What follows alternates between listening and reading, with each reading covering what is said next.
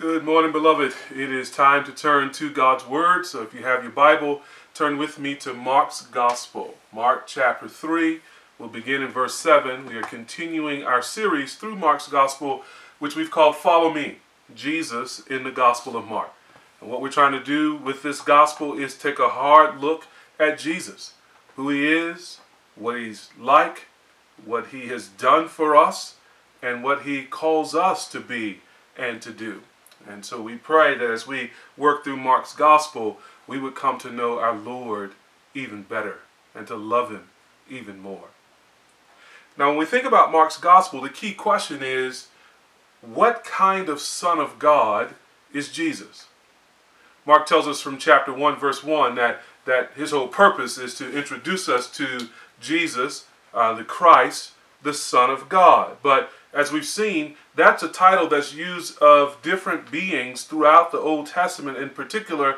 And so that title isn't quite clear to the Jewish people of Jesus' day when he first begins his earthly ministry.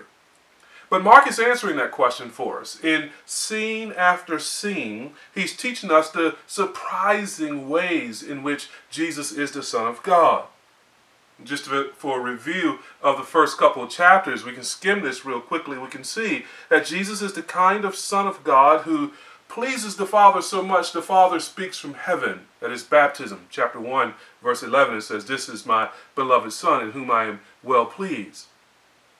Jesus is the kind of Son of God who successfully defeats all the temptations of Satan. See that in chapter 1, verses 12 and 13.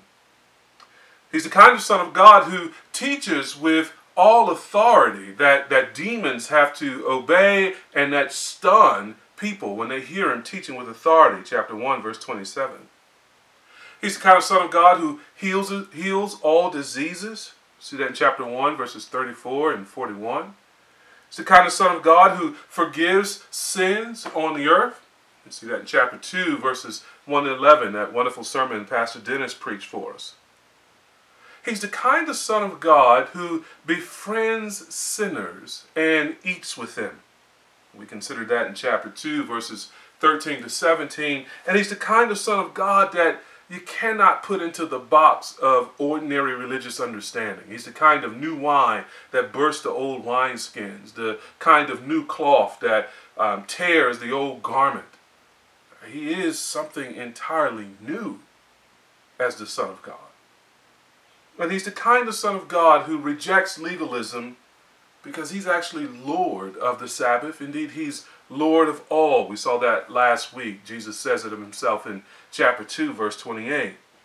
So Mark is teaching us what kind of Son of God Jesus is, and he is teaching us that he's Jesus is surprising. He he defies our expectations. He foils our categories. And for our text this morning, we have the same basic point that is running through Mark's gospel that Jesus is the Son of God. But in our text now, Mark is going to help us see that not only is that something we need to recognize about Jesus, but his being the Son of God is something that should cause us to search ourselves as to whether or not we are responding to that truth the right way. Because in this text, not everyone believes that. Not everyone knows that. And some who know it uh, don't really worship him. And we're learning in this text that if we get Jesus wrong, then we'll get worship wrong. That the who of worship drives the what of worship. And so if we miss the who, then we won't really worship Jesus as we ought to. And so in this text, I want us to see kind of four things, four responses we actually want to avoid four responses we want to avoid when it comes to this truth that Jesus is the Son of God. And here it is. Number one, Jesus can be acknowledged yet not worshiped. Acknowledged yet not worshiped. We see that in verses 7 to 12. We want to avoid that. Number two, Jesus can be followed yet not known. Followed yet not known. You see that in verses 13 to 19. Number three, Jesus can be awaited, yet not received. We can wait for Jesus, but still not receive him when he comes, verses 22 to 30. And Jesus can even be family and yet not believed. can be family and yet not believe. And that's what we'll see in verses 20 and 21, and then also in verses 31 to 35. And I pray the Lord would give us grace to understand and experience what it means uh, to know and believe that Jesus is the Son of God. Look with me in Mark chapter 3, beginning in verse 7. Jesus withdrew with his disciples to the sea, and a great crowd followed from Galilee and Judea and Jerusalem and Idumea and from beyond the Jordan and from around Tyre and Sidon. When the great crowd heard all that he was doing, they came to him. And he told his disciples to have a boat ready for him because of the crowd, lest they crush him. For he had healed many, so that all who had diseases pressed around him to touch him. And whenever the unclean spirits saw him, they fell down before him and cried out, You are the Son of God. And he strictly ordered them not to make him known. And he went up on the mountain and called to him those whom he desired, and they came to him. And he appointed twelve, whom he also named apostles, so that they might be with him, and he might send them out to preach, and have authority to cast out demons. He appointed the twelve Simon, to whom he gave the name Peter, James, the son of Zebedee, and John, the brother of James, to whom he gave the name Boanerges, that is, son of thunder, Andrew, and Philip, and Bartholomew, and Matthew, and Thomas, and James the son of Alphaeus, and Thaddeus, and Simon the Zealot, and Judas Iscariot, who betrayed him.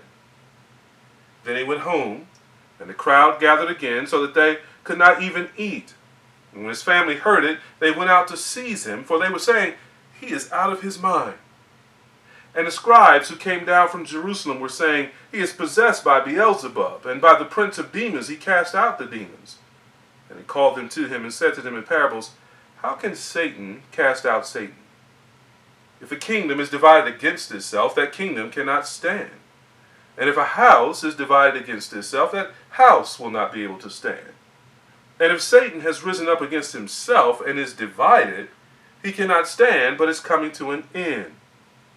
But no one can enter a strong man's house and plunder his goods unless he first binds the strong man. Then indeed he may plunder his house. Truly I say to you, all sins will be forgiven the children of man, and whatever blasphemies they utter. But whoever blasphemes against the Holy Spirit never has forgiveness, but is guilty of an eternal sin. For they were saying, He has an unclean spirit. And his mother and his brothers came, and standing outside, they sent to him and called him. And a crowd was sitting around him, and they said to him, Your mother and your brothers are outside seeking you. And he answered them, Who are my mother and my brothers? And looking about at those who sat around him, he said, Here are my mother and my brothers, for whoever does the will of God, he is my brother and sister and mother. The Lord bless the reading of His Word. Four ways we do not wish to respond to the truth that Jesus is the Son of God. Number one, we don't want to respond by acknowledging Him yet not worshiping Him. Our, our, section, our, our text this morning really sort of flows through three scenes. You see there in verse 7, we start out by the sea. Then in verse 13, we're on the mountainside with the disciples. Then in verse 20, we're at Jesus' home, which is probably Peter's home in Capernaum. Our first point, Jesus can be acknowledging not worship, is in that first paragraph, comes from the scene by the sea that begins in verse 7. Jesus has tried once again to get away from the crowds. You remember he's he's crowd shy. He doesn't he doesn't get any kicks out of the sort of worldly popularity that's rising up around him. He'd rather be out in desolate places with his father. And so he's trying to escape the crowds, but the crowds find him anyway. They throng to him. A great crowd, the text says, followed him. And from this, we get again the sense of Jesus' rising popularity. People come to him from all over. Notice how Mark specifies the places. He's, some, some places are from close by, Galilee and Judea. Some come from the big city, from Jerusalem, the religious capital of Israel. Some others come from far off regions like Idumea and uh, places like beyond the Jordan and Tyre and Sidon. And those places are really a, a commercial for the fact that Jesus is beginning to attract people from all the nations. Idumea is almost like Samaria. It's a place that's filled with people who were sort of regarded as half Jewish. Uh, beyond the Jordan and places like Tyre and Sidon are often associated with God's judgment in the Bible. And so these are people who are seen as far off from God, but, but Jesus is beginning to draw all kinds of people to himself. They come in such great numbers. In verse 9, the Lord tells his disciples to, to get a boat for him so he could push off from the shore and teach from the boat because the, the crowd is threatening to crush him. We see scenes like this, I imagine, if you can remember some rock star, pop star, somebody like Michael Jackson comes out from the concert, the fans see him, they all go crazy, and they're all trying to do what? They're trying to reach him and, and touch him. And that's what it was for Jesus. People trying to get to him, to touch him. But now the crowd here is acknowledging Jesus but it's the acknowledgement of popularity and need. This is yet not yet the acknowledgement of saving faith and worship. We know this because of verse 10. Verse 10 tells us what their motives were. They wanted to be healed. These were people who were sick in body, these were people who had physical need, and they were coming to Jesus to have that need met, but they were not yet worshiping Jesus. Some of these diseases were apparently the result of demonic activity. We see that in verse 11, the reference to the unclean spirits there. But notice the importance of the unclean spirits in this verse. They are the ones who, first of all, see Jesus. They fall down before Jesus. And then they are the ones who cry out, You are the Son of God. This is remarkable because up to this point in Mark's gospel, the only other person who has acknowledged Jesus' sonship was God the Father at his baptism. But the demons, uh, the unclean spirits, are the ones who have regularly been the announcers of the fact that Jesus is the Son of God. We see that in chapter 1, verses 23 to 26. For the first time, Jesus is in the synagogue. A man comes to him needing to be healed, uh, have a demon cast out, and Jesus, teaching with all authority, casts out this demon. And this demon says, We know who you are. You're the Son of the Most High. Or again, for the second time in Mark chapter 1, verse 34, again, Jesus is out healing people. And these demons who are being cast out, they acknowledge that he is the Son of God, and Jesus commands them, do not tell them who I am. Because that, that knowledge would prevent him from being able to travel and preach uh, as, he was, as he was called to do. So no one has really understood yet who Jesus is, except the demons who know him from before. And they are crying out. Now, why are the demons shouting this? Well, it's because again, Jesus is casting out demons. And and what significance is that? That's not that's not about some movie like The Exorcist and things that we put on Hollywood films. This is the evidence. This is almost the key evidence that, that the kingdom of God is breaking into the world. Because the, the, the, sort of casting out and the driving away of the unclean spirits signify that, that the king of the kingdom, Jesus, and the reign of God have actually entered into territories that were once dominated by darkness. The unclean spirits know who Jesus is. There's no question about it. They acknowledge it publicly. And they would continue screaming, You are the Son of God if Jesus did not command them to be silent. But I want you to notice they do not worship Jesus. The crowds acknowledge Jesus in a general way. The demons acknowledge him specifically as the Son of God, yet neither of them are bowing the knees in giving him adoration that he deserves as God. And so the question becomes what good is it is to acknowledge, is it to acknowledge that Jesus is the Son of God, yet not worship him? What profit is there in that? That kind of acknowledgement can't save anyone from their sins, from the judgment of God against sin. Th- that kind of acknowledgement doesn't impress or please God. a head knowledge that does not worship is really no better than outright unbelief. Real saving faith is not a simple intellectual admission, a kind of fact that we nod at, give a hat tip to, but, but don't really sort of lay any claim to. Real saving faith must also be a heartfelt love for Jesus. It must be a glad acceptance of this truth that Jesus is your personal Lord and Savior. And we must go on to build our lives on that truth. So, the first mistake we don't want to make, we don't want to make the mistake of acknowledging Jesus without worshiping Him. That is not saving faith, beloved. Which brings us to a second mistake we want to avoid. Jesus can be followed yet not known. He can be followed yet not known. That's what we see in verses 13 to 19. That's the second scene in our text. The action moves from the seaside over to a mountainside. Uh, and this time, Jesus does get away from the crowds, but he calls to himself his disciples, and his disciples come to him uh, as, as called. Now, apparently, there were more than 12 disciples at this point, uh, because verse 14 tells us that he appointed 12 of them, whom he also named apostles. So the Lord begins to create leaders among his followers. A couple terms there that we should be clear on. One is just that term disciple. A disciple is a, is a student follower. A disciple learns how to live based on the teachings of his rabbi or his master, and they would literally follow them, listening to them, learning from them, and, and putting into practice their teaching. So all the people who are with Jesus on the mountainside are disciples.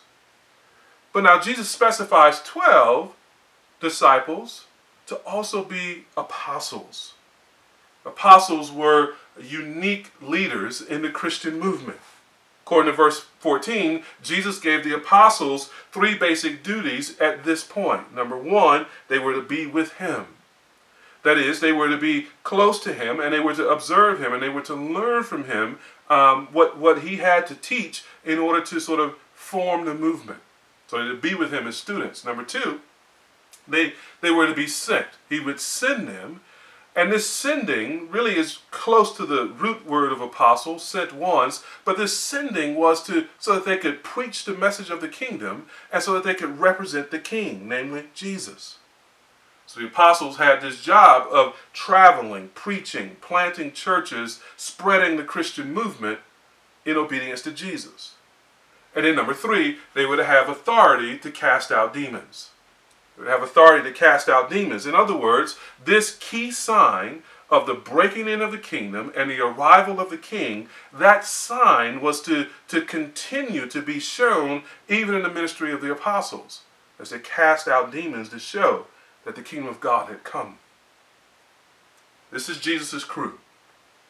These are the 12 people that he entrusted the entire movement to. In that sense, the apostles were unique. With the exception of the apostle Paul, no one else after the lifetime of these apostles, uh, these 12, could meet the qualifications for this unique office. But consider these 12 men, what they were like. The first three were Jesus' inner, inner, inner circle. You got Peter, uh, whom Jesus gave the nickname, uh, or you got Simon, whom Jesus gave the nickname Peter. A nickname means rock. And then you got two brothers here, James and John. They were uh, fishermen. They are sons of Zebedee. Uh, and apparently, they, James and John are ride and die too, right? We often think of Peter as being quick with the blade. Remember, he cut off the man's ear in the Garden of Gethsemane. And we think of Peter as being rowdy and loud. But apparently, James and John had some of that in them too, because Jesus gives them a nickname, uh, Boanerges, the sons of thunder. Uh, there's a scene in the Gospels where James and John asked, asked Jesus um, when some people rejected him, Do you want us to call down thunder and lightning and strike these people? So they, they're a rowdy bunch who are at the head of Jesus' apostles. Then we have some of the 12 that we don't know a great deal about. We know very little about. We have folks like Andrew and Philip uh, and Bartholomew. These were ordinary men, all 12, but, but even those, especially those who um, we, we don't know much about. Some of the 12 struggled spiritually. Peter would deny the Lord three times. John, when the Lord was being taken to the high priest's house for trial, John would follow from a distance and pretend not to be one of the apostles. Thomas is famously known and maybe unfairly known as, as Doubting Thomas because he didn't initially believe that Jesus was risen from the grave. And of course, Judas, as the text says, betrayed the Lord. So these are not spiritual superheroes. These are these are men with clay feet. These are these are men like you and I. These are these are people who have spiritual challenges and ways in which they need to, to grow spiritually. And some of the apostles had great disagreements between themselves, especially about social or political matters. Matthew, as you recall, was a tax collector. The tax collectors were hated uh, by Jews because they were seen as sellouts to Rome, who had conquered um, Israel, had conquered Jerusalem, uh, and, and were basically oppressing uh, the people of God. Tax collectors worked for Rome, and so they were treated as sellouts. But then there's a second Simon here listed near the end. Notice there? It's called Simon the Zealot. Now, zealots were basically revolutionaries. They wanted to overthrow Rome. So the church uh, would be led, get this now, the church would be led by a pro Rome tax official and an anti Rome revolutionary. In the same clan, in the same clique, you got tax collectors and zealots. This is a really timely passage for us, for the church uh, in America today. This is right on time because we have a, another election coming up that threatens to divide not just the country, but to divide the church. Christians are breaking fellowship over their political ideas and their voting behavior. That should not be the case, beloved. There's no biblical grounds for that. No one should be leaving a church simply over differing political ideas. Not if Jesus chose disciples and apostles as particular as, as politically different as tax collectors and zealots. Now I know that if there are leaders who are doing inappropriate things like trying to bind the conscience of people uh, with something other than the Word of God, well, you may need to leave a church like that. But just the fact that you and I may differ politically, I mean, have opposing views politically, is, is no sufficient reason for us to break fellowship if we are one in Christ. Because that's what these apostles have in common Jesus. They all follow Jesus. Jesus is the glue for holding together that kind of diversity. They that that diversity and those differences, they don't vanish because they follow Jesus. But Jesus is so much more than those differences. He swallows them up in himself. And really, the, the test that every church will face this election or face the next time there's some kind of racial upheaval or racial crisis, here's a test for the church. Is Jesus enough glue to keep us together despite our differences?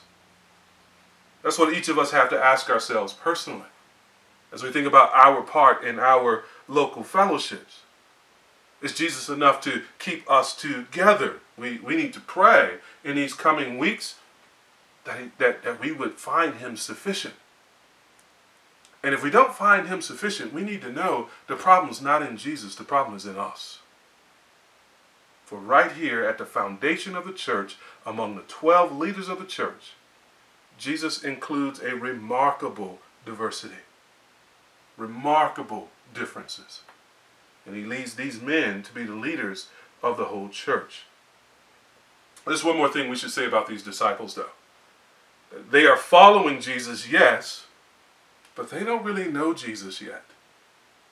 As I said, it's the demons who confess that Jesus is the Son of God. The, the depth of that statement, the knowledge of that statement, really isn't open to the disciples at this point in their journey.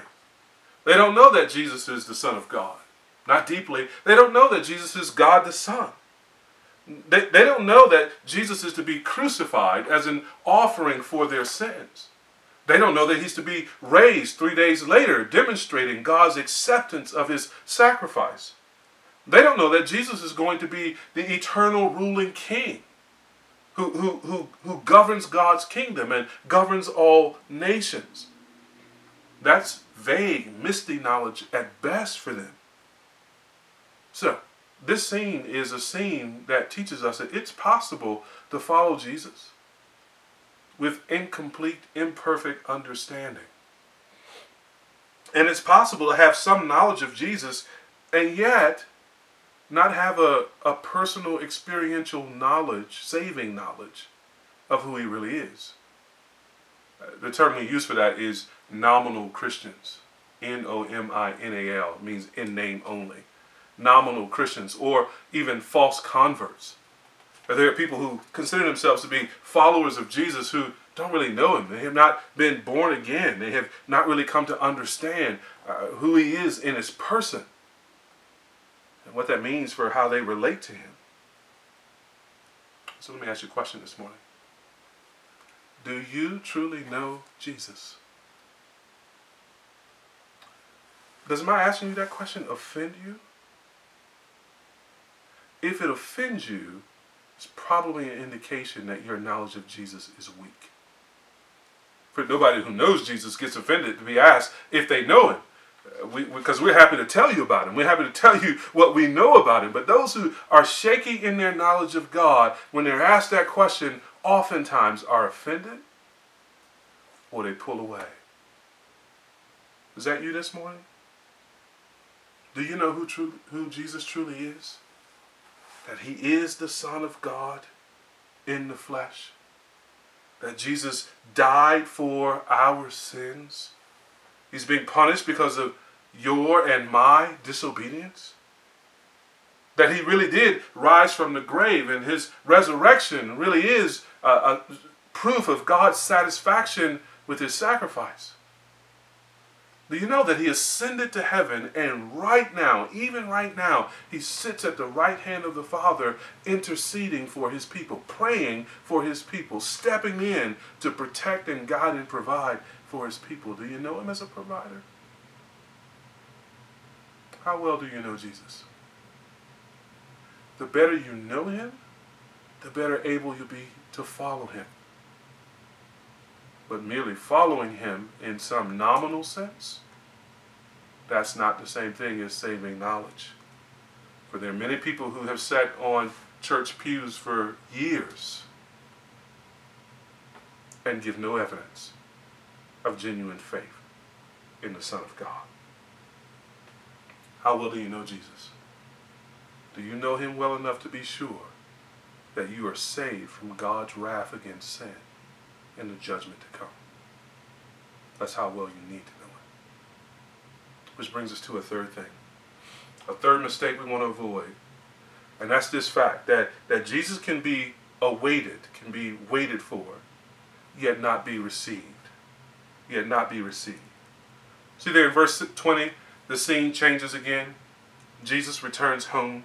As I said, that's actually likely to be Peter's home in Capernaum. And while at home, three groups of people visit him. Verse 20, the crowds show up again. They so thick that the disciples and Jesus can't even eat. Verse 21, his family comes looking for him. We'll return to that in a moment. And in verse 22, it says, the scribes come down from Jerusalem. So they've come from the religious capital, they've joined the crowd, uh, they've come into Jesus' presence again. We've seen the scribes a number of times already uh, in the gospel. Uh, they've been getting more and more confrontational with Jesus. They've been getting more and more kind of in Jesus' face about the law and about uh, Jesus' teaching. It's, it's gotten really bad. See, back in verse 6, they are plotting to destroy Jesus. So these are the original New Testament haters. And they show up to accuse Jesus. Verse 22 says, They were saying, He is possessed by Beelzebub, and by the prince of demons, he casts out the demons. In other words, these so called religious people were accusing the Lord of being filled and controlled by Satan, by Beelzebub. And they were accusing him of doing his miracles and casting out demons, not in the power of God, but in the power of Satan himself. So I said, as I said a moment ago, the casting out demons was one of the sort of major indications that the kingdom of God was breaking into the world. So, so what these scribes were in effect doing was they were taking the key sign of God's work and God's kingdom, and they were assigning it, they were giving credit for that to God's greatest enemy, to Satan. They were accusing Jesus of being controlled by the devil. And some religious people can be the nastiest people you ever meet. And that was true of the scribes and the Pharisees. Now, here's the thing as religious leaders, they were supposed to be the ones waiting for the Messiah, looking for his coming, looking for his kingdom. They should have been looking for his appearance. He, he, he, but, but when he came, they didn't even recognize him, much less receive him.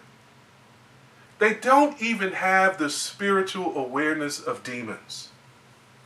It's a bad day, beloved, when demons have better theology than your religious leaders. And the Lord replies to the scribes in verses 23 to 30 with, with two parables and a theology lesson.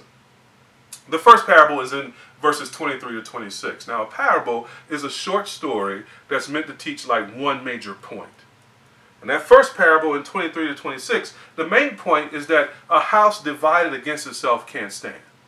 They've accused him of being controlled by Satan and, and casting out demons by Satan. Well, well, demons are on Satan's side.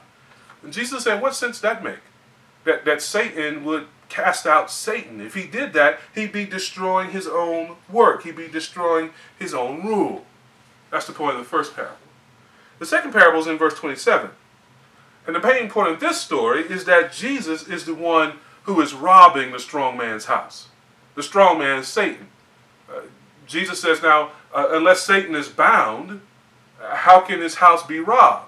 He's saying, what I'm doing in casting out demons effectively is binding Satan. And what I'm going to do after that is reclaim everything that belongs to God. I'm going to plunder his house. And I'm going to reclaim the people he's afflicted. That's what's happening when he casts out demons and, and heals people who have been demon oppressed. He is freeing them and, and calling them into the kingdom of God. And so he's the one who binds the strong man. He's the one who, by the power of God, is plundering, is robbing the house of God's enemy, Satan.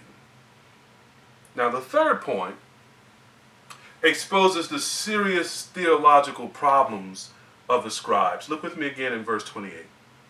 Jesus says, Truly I say to you, all sins will be forgiven the children of man, and whatever blasphemies they utter. But whoever blasphemes against the Holy Spirit never has forgiveness, but is guilty of an eternal sin. For they were saying, He has an unclean spirit. They were saying, not that Jesus was casting out the unclean spirit, but that he himself had one. The spirit that Jesus has, of course, is God the Holy Spirit who had descended upon Jesus at his baptism, who had uh, led Jesus into the wilderness for his temptation, who was working in and through Jesus uh, in these miraculous signs. The ones who are supposed to know God are actually blaspheming against God. Blaspheme means to, to slander or to insult. It was an insult to God to take the powerful workings of God and to say that that was Satan doing it. It was a slander to the Holy Spirit. And what Jesus says that staggers us is this listen, all other sins, even sins and blasphemies against Him, against Jesus, those things can be forgiven. But if you slander and insult and blaspheme the Holy Spirit, then you have committed a sin that Jesus says is unforgivable. He, he calls it an eternal sin. And that's what these scribes, these religious leaders, had done. Jesus is saying there's no coming back from that. All other sins, there's a remedy for. But if you harden your heart against the Holy Spirit and resist the work of the Holy Spirit, you can't be saved from that. That's a rejection of God. That's an insult of God from which you cannot recover. Now, let me make a couple points of application here because some people wonder whether they have committed the blasphemy of the Holy Spirit or not. I agree with a lot of preachers who say if you're wondering that, that's a pretty good indication that you haven't done that. Right? That the blasphemy of the Holy Spirit implies a certain intentional hardness of heart. It's not an accidental thing. Right? As it says in verse 30, uh, they were saying he has an unclean spirit. They were intentionally and deliberately opposing the Son of God and opposing the Spirit of God um, when they came to him that day. That was no accident. And it's that hardness of heart that keeps a person from worrying about whether or not they have sinned in this way. Hard-hearted people don't go around kind of, you know, wringing their hands and, and wondering, have I have I sinned against God this way? No, the, the fact that you may wonder that is actually an indication that you have not likely done that. So the second thing I want to say is this. Having said that, I do hope that you can see that it's possible to be in the presence of the Lord, like these scribes, and not receive Him. It's possible to see the Holy Spirit's work in the lives of people around you and respond to that work by discounting it, shrugging it off, or being unbelieving. Or more closer to home, it's possible to, to sense the Holy Spirit beginning to convict you of your own personal sin. And to sense the Holy Spirit making you feel guilty about the wrong that you have done. It's possible to feel the, the motions of the Holy Spirit in that way and yet respond by hardening your heart. Rather than confess your sin to God and acknowledge it, you try to cover it over with some, some lie or some excuse. Rather than uh, confess to a spouse or to your children or to a coworker that you have sinned against them in some way, uh, instead you justify it by pointing out some wrong that they have done. It's possible to feel the Holy Spirit calling you to lay down your life and follow Jesus, and instead of submitting to the Holy Spirit, to, to wall yourself off from Him, to resist it, and to turn again to sin. Well, that's not better than the blasphemy of the Holy Spirit. That resistance to God ends up in God's judgment too. That's not a mistake you want to make. If you say you have been waiting on the Lord, you have been seeking the Lord, you have been looking for the Lord, I want to let you know that today is the day of salvation. Do not harden your hearts. Today is the day to let, let go of everything and to put your faith in the Lord Jesus Christ, to receive Him as the Son of God, to receive Him as the Lord, to receive Him as the Savior of the world who gave Himself for your sins. This is the day to acknowledge that, in fact, you are a sinner and you deserve God's judgment, but to also acknowledge that God has sent a Savior to rescue you. This is the day the Lord has made for your salvation. If you're listening to this and you have not yet put your faith in Jesus, do it now. It will profit you nothing to say, I was waiting for the Lord, but then you refuse to receive Him. You sense the Holy Spirit drawing you to Jesus. You sense the Holy Spirit convicting you of sin. Submit to it. It seems like it's going to hurt. It seems like it's going to cost you. And it will. But it will be worth it. It will be worth it to be forgiven rather than faking your way out of your guilt. It will be worth it to be reconciled to God rather than pretending to be religious. It will be worth it to be born again rather than living dead in sin. It may cost you everything but it'll be worth it because you will receive Jesus and the very kingdom of God itself. Don't make the mistake of saying you're waiting for Jesus and then refusing to receive him. Which brings us to a fourth and final point. Jesus can even be family and yet not believed.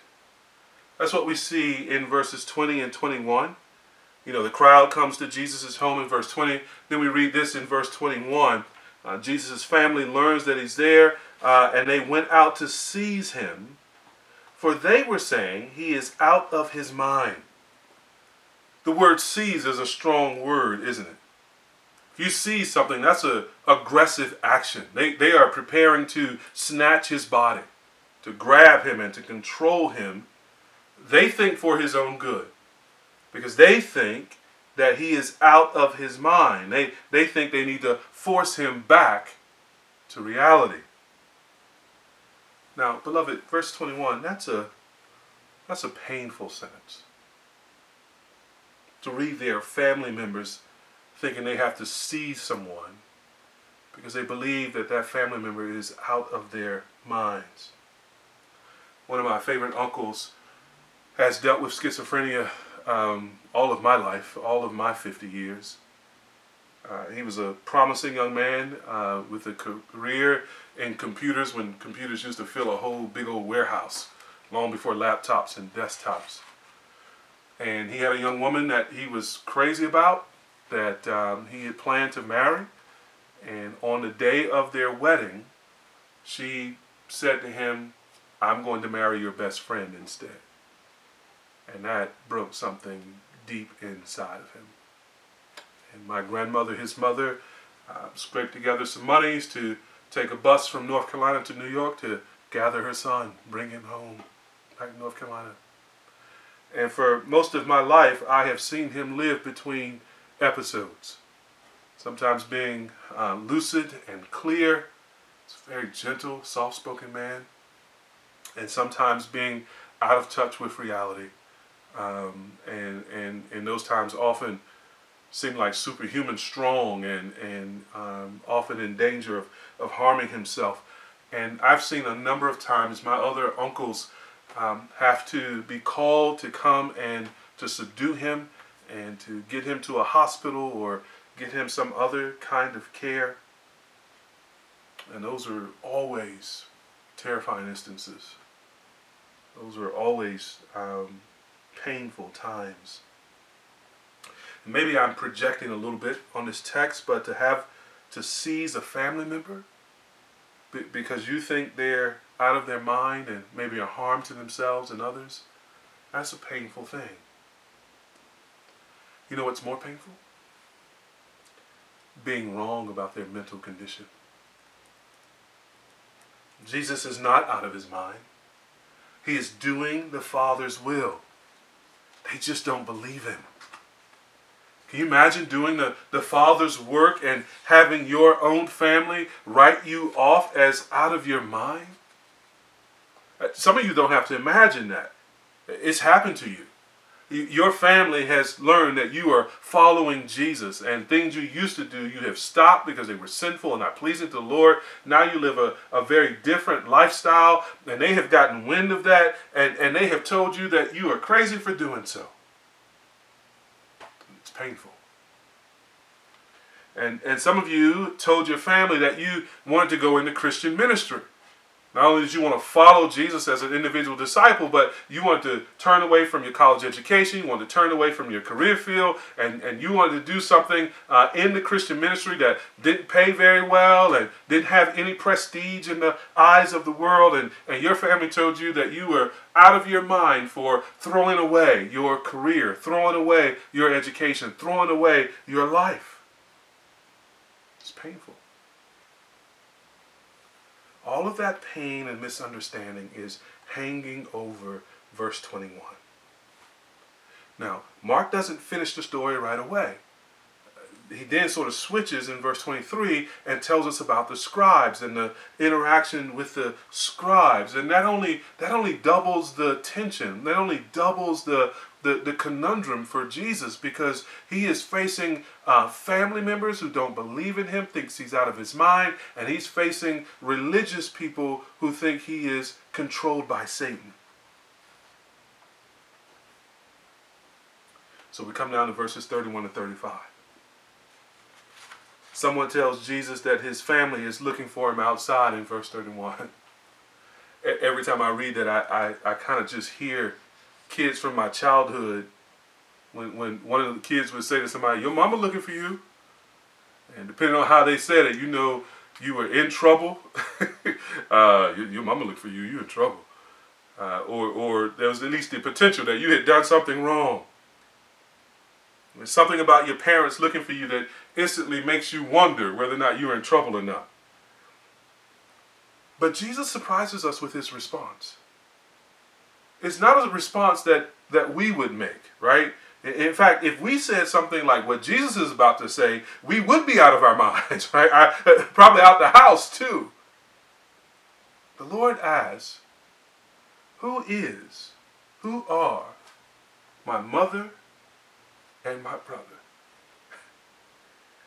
I'm sure the room froze and everybody's like, What? They, they knew that that question was an explosive one. The room grew still, and Jesus looked around the room at the people who were sitting around him, and then he says, Here are my mother and my brothers, for whoever does the will of God, he is my brother and sister and mother.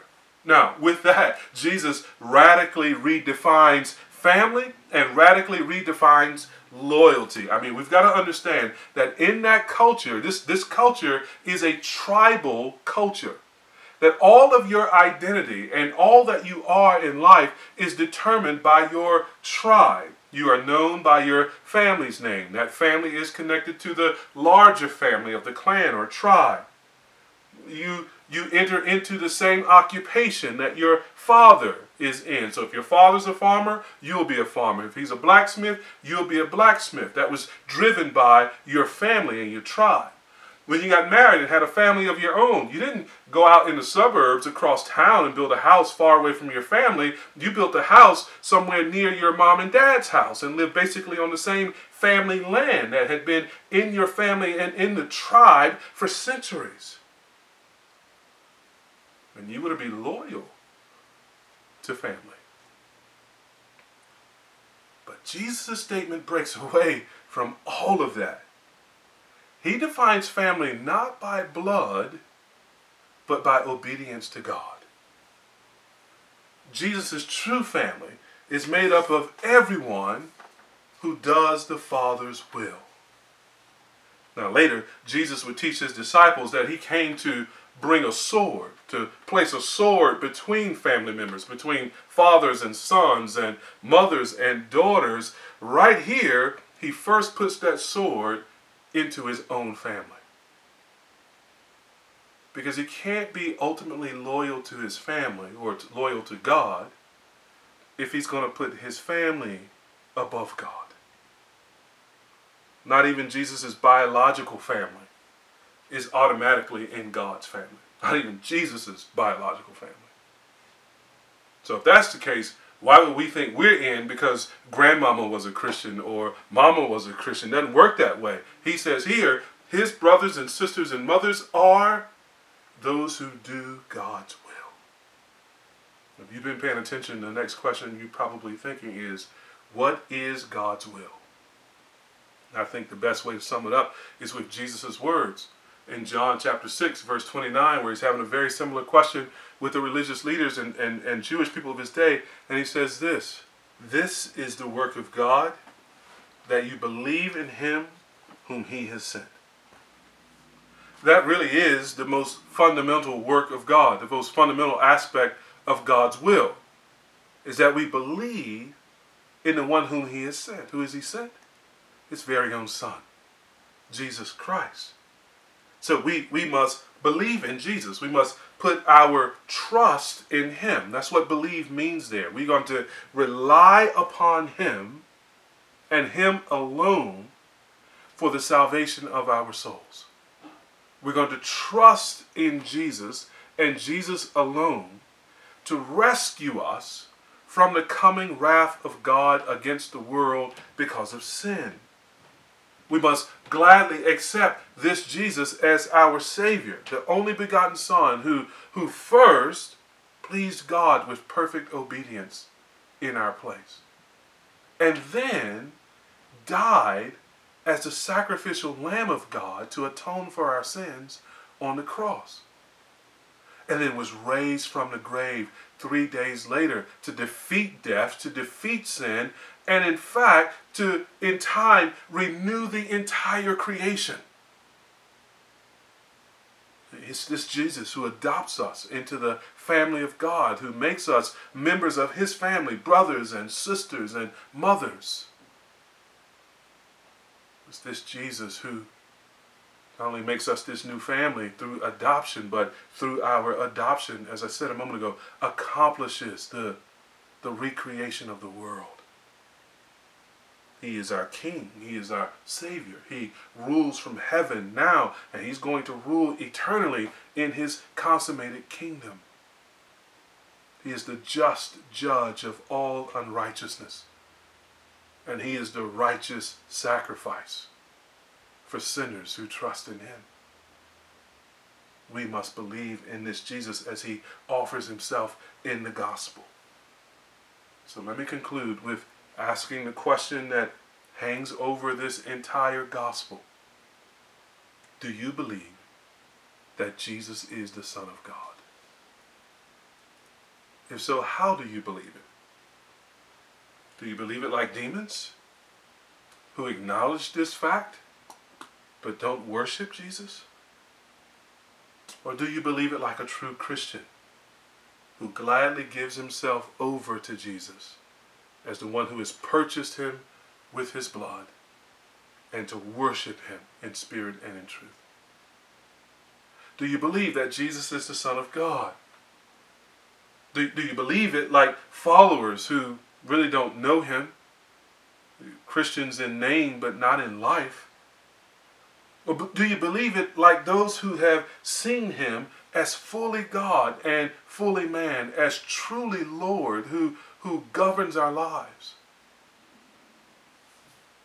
Do you believe Jesus is the Son of God? How so? Like religious people who resist the work of the Holy Spirit, who have a form of godliness but deny its power? Or do you believe it like those who have been born again by the Holy Spirit and entered in a newness of life? who keep in step with the Spirit and who in whose life can be seen the fruit of the Spirit. Do you believe that Jesus is the Son of God? I hope you do. It's how you come to know God and to live forever in His love. We would like nothing more than to help you discover that love. If you're hearing about this for the first time or considering it in a deeper and more profound way, if you are feeling the Spirit drawing you to Jesus, we want to help you get there. So we would invite you now to take this moment to pray, to ask the Lord to give you grace to repent of your sins, to confess those sins to Him, and to give you grace to, to put your, your whole hope of eternal life on the shoulders of Jesus and to follow Him as the Son of God, the Lord of all, uh, for the Savior that He truly is. So we want to invite you to take this time to, to pray to that end. And if you pray that way, we want you to let us know so that we can encourage you with more teaching and, and more help in knowing how to follow Jesus. We would like nothing more. Let's pray together. Lord, we pray that you would help us to be faithful to you, to know you better than anything else we know in the world, and to love you more than anything else we love in the universe. Father, we pray that you would help us to worship you through your Son in the power of your Spirit the way you deserve, with increasing fidelity, with growing joy, with deepening affection and trust. Help us to bow to you and to serve you and proclaim that Jesus is Lord, that he is the Son of God to all whom we come into contact with.